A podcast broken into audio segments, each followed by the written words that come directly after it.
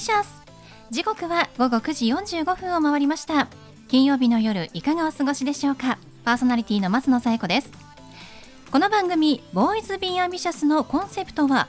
夢を抱き語りそして行動に起こそうということで毎回さまざまな業種のビジネスパーソンがゲスト出演。どんなビジネスをされているのかどうして始めたのかその思いを語っていただくそんな番組です。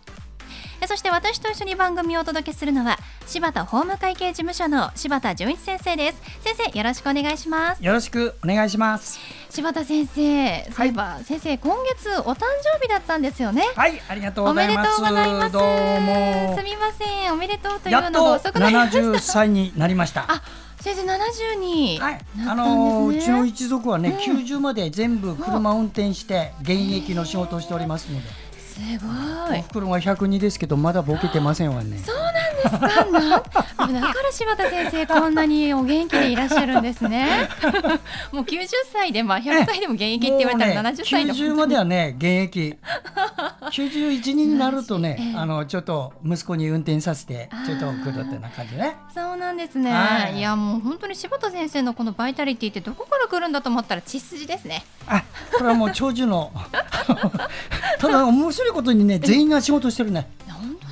仕事してない人いない。あの要するに健康のために一生懸命そんな人いません。みんな仕事してます。そうなんですね、うん、お仕事が元気の源になっていると、はい、仕事なくなるとね、うんうん、1か月半で死ぬんだよ。本当にね1か月半で死ぬの全員。仕事を辞めるとねもう全然あの介護いらない。まあ、責任感というのも元気の源の一つということで、はい、我々じゃ本当にこれからもね仕事に邁進して頑張っていかなきゃいけない、はい、ということですね。ねはい。でも先生本当に体調崩さないように気をつけてくださいね。ありがとうございます。はい。それでは第22回ボーイズビーアンビシャススタートです。この番組は遺言相続専門の行政書士柴田法務会計事務所の提供でお送りします。それでは先生今夜のゲストのご紹介をお願いします。はい。今夜のゲストは国境なき医師団ファインドレイジング部のシニアオフィサー荻野和信さんです。荻野さんこんばんは。こんばんは。よろしくお願いいたしますさあ荻野さんは、えー、国境なき医師団日本ということで、えー、もう皆さんもねリスナーの皆さんも何度も耳にしている団体の名前かと思うんですが改めてこの国境なき医師団がどういう団体さんなのか教えていただけますか？はい、えー、国境なき医師団はですね、えー、医療人道援助活動を行っている、まあ、国際的な NGO です。またですね、えーまあ、そのそういった活動を通じてですね、えー、自分たちが見たり聞いたり、えー、実際に体験したことをですね、えー、証言をすると証言をして回るという活動も行っております。はいということでこちら設立されたのがもう、えー、今からおよそ50年前ということなんですね。ですね。はい、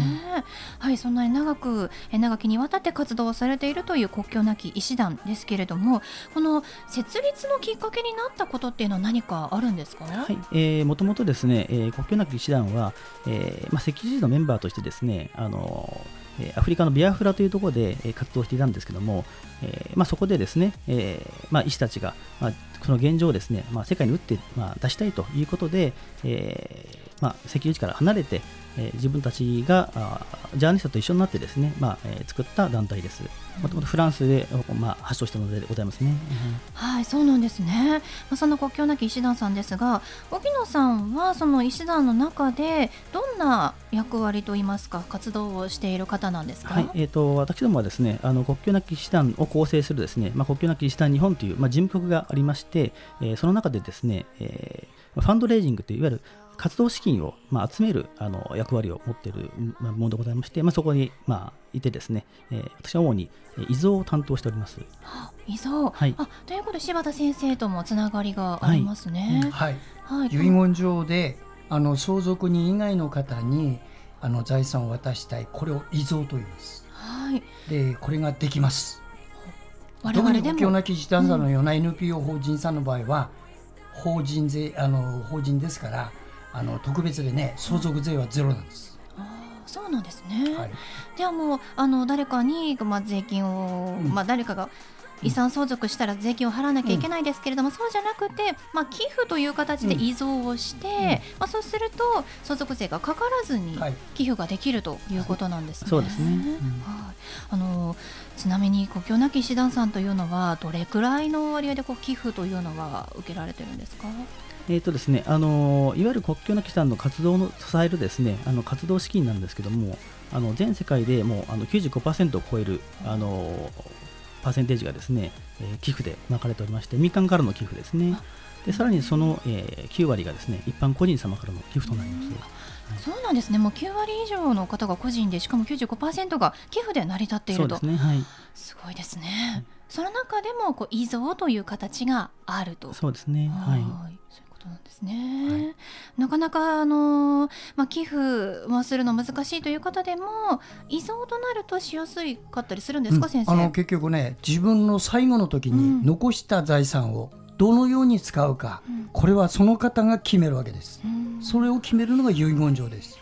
そこで自分の財産を社会貢献として国境なき医師団に使ってほしいということをやるこれが国境なし医師団への依存になりますね。そうなんですね。はい、では何かこう手助けがしたい、はい、支援をしたいという方は、まあ寄付もちろんお金の寄付でもいいですし、自分の財産を残す、そしてえっ、ー、と依存するという形があると。うん、それ元気で、うん、自分で主張してやれる方はそれでいい。うん、しかしもう元気も尽きて、最後の手段として私の財産をやりたい。これを遺言で書くわけです。そこが一つ大事なポイントラストのチャンスですね。ということなんですね、はい、ありがとうございます。ほとんどね寄付で成り立っているということですけれども、この国境なき医師団に、えー、まあ所属というんですかね、いらっしゃる方というのはどんな方々がいらっしゃるんですか？そうですね。あのまさに現地に行ってですね、あの活動の現場で働かれる方があの、えーまあ、そういった方はですね基本的にはその国内で皆さんそれぞれあのお仕事を持っていらっしゃって、えまあ、私どもの活動に賛同していただいた方がですね、えー、まあ、私どもの方で、えまあえー、まあ、採用のプールというかあの何かあった時にはあの言っていただき、まあ、たいというようなことをですねお伝えをして、えご賛同を得て、えーまあ、そのそういった方があの多く所属していただいております。まあ、あの国境なきに所属というよりもですね登録をしていただいている感じですね、はい、はい、あそうなんですね。登録をしていらっしゃる方がいて、まあえー、その派遣案件が発生した場合に連絡をしていける方が現地に赴かれる、とい。うことなんですね、はい、やっぱりお医者さんですとか看護師、まあ、医療従事者の方がほとんどですか？あのまあ、よくあの国境なき医師団と言われるとですねあの、まあ、お医者さんが看護師さんかというようなイメージありますけども、はい、実際ですねあの非医療スタッフ、まあ、いわゆるその、えー、物資の輸送とかですね、えー、いわゆるロジスティクスそういったものをですね担当される方が結構多くいらっしゃって、うん、えー、大体、まあえー、6割ぐらいが医療スタッフ4割ぐらいが非医療スタッフですね。はい、あそうなんですね、はい、非医療スタッフの方もたくさんいらっしゃるということなんですね。はい。えーはい、そういう方たちにできることというのはどういったことがありますか？もちろんですね。あの当然ですね、えーまあ、日本で言えばまあ医療活動っていうと、えー、病院があって薬があってっていうイメージありますけども、うん。はい、まあ、必ずしもそういうところだけではないんですよね。なのでそれこそその電気ガス水道のインフラ関係とか、えー、地元の政府との交渉とかですね、えーまあ、セキュリティとかそういったものをこう担っていただく必要がありますのでそういったところであの力を発揮していただいておりますね。そうなんですね。では誰でもこう、まあ、できる環境にあるということでしょうか？そうですね。はい。そうなんですね。わかりました。ちなみにあの荻野さんはどうして国境なき医師団に入ろうと思われたんですか？あの私はもうあのもうすぐですね6年目になるんですけども、その前はあのその民間企業の、まあ、IT 企業に実はまあおりましてですね、まあ、そこで営業活動をしておったんですけども。あのまあ、ちょっと違う観点でですね、えー、自分のあのスキルを伸ばしたいという思いもあってですね、まあ、いろいろ探したところで、まあ、たまたまその国境なき医師団のですね、えー、ファンドレイジングという、まあ、いわゆる資金調達を行う、えー、ところが募集をしておりまして、まあ、そこにあのそこの門を叩いたという感じですね。そうなんですね。全然違うあの業種のようにも思いますけれども。そうです、まあ、IT 企業で NPO というと全くその、えー、業種が違いますけども、はいまあ、いわゆるまあ営業とかですね、あの資金調達と非常に近しいので、うん、えー、業種は違うけども、まあ、職種はまあ割と似通っているということもありますので、まあ、私は本当にあのすんなり入れた方だと思っております、ね、そうなんですね。国境なき医師団に転職をして良かったことというのはありますか？そうですね。あの、まあ、前職であればですね、あの当然まあ企業の関係者があの、まあ、相手先として多いんですけども、本当にあの国境なき医師団はですね、まあ、支えていただいている方というのは非常にこう、えー、老若男女おりましてですね、まあ、本当にあの前職では出会えなかったような方とですね、まあ、出会う機会があると。いうところで自分の視野も大きく広がってですね、まあ、非常にそこは良かったなと思っておりますね。あそうなんですね。ではそんな荻野さんに最後お聞きしたいんですが荻野さんの夢は何ですか？はい、えーまあ、国境なき医師団はですね、まあ、その活動のまあ性格上ですね、えーまあ、いわゆる人道支援医療援助を行っていますけども本当あのこういった組織はですね、えー、ない世界の方が一番いいわけですよね、はい、まあ、そこに向かって、まあ、やっておるんですけども、うん、なかなかあのそういった事態にはならないというふうに、えー、思っております。その中でですね、まあ、私あの、遺贈を担当、まあ、遺産からの寄付を担当しておりますので、えー、まだまだその遺贈っていうのをですね知らない方も多いので、まあ、できるだけ多く知っていただいて、まあ、こういう寄付の仕方、こういう支援の仕方があるんだということを、まあ、あの知っていただきたいなというふうに思っております。はい本当にあの一人一人にできることがあるということですもんね。ありがとうございます。ということで本日のゲストは特定非営利活動法人国境なき医師団日本ファンドレイジング部シニアオフィサーの荻野和信さんでした。どうもありがとうございました。ありがとうございました。ありがとうございました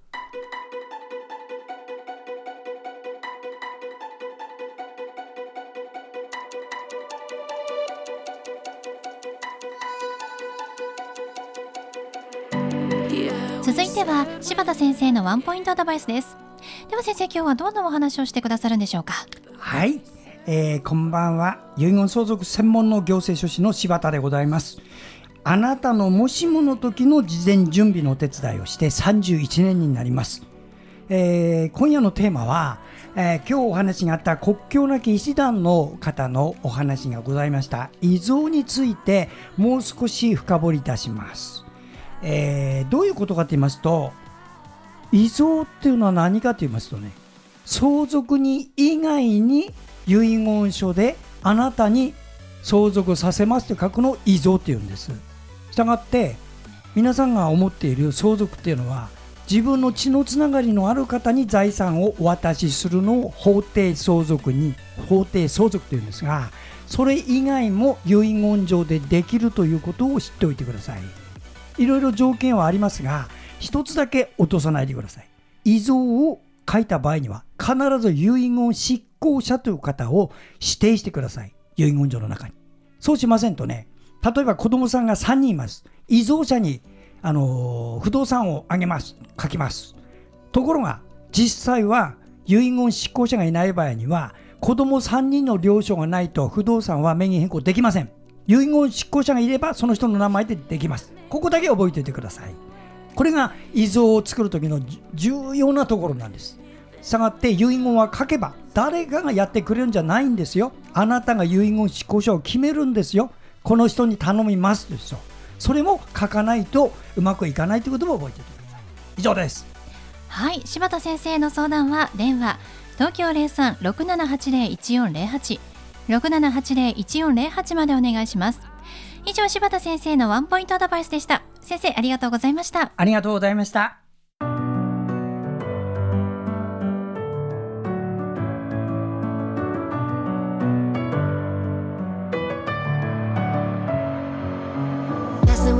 はいということでお送りしてきました Voice Be Ambitious いかがでしたでしょうか？本日のゲストは特定非営利活動法人国境なき医師団日本ファンドレイジング部シニアオフィサーの荻野和信さんでした。えー、こちら個人でできるお金の寄付、えー、また遺産を寄付する遺贈というのがありますので皆さんぜひホームページから寄付もできますので一度覗いてみてください。それではまた来週この時間にお会いしましょう。お相手は松野紗友子と。柴田純一でした。それではさようなら。さようなら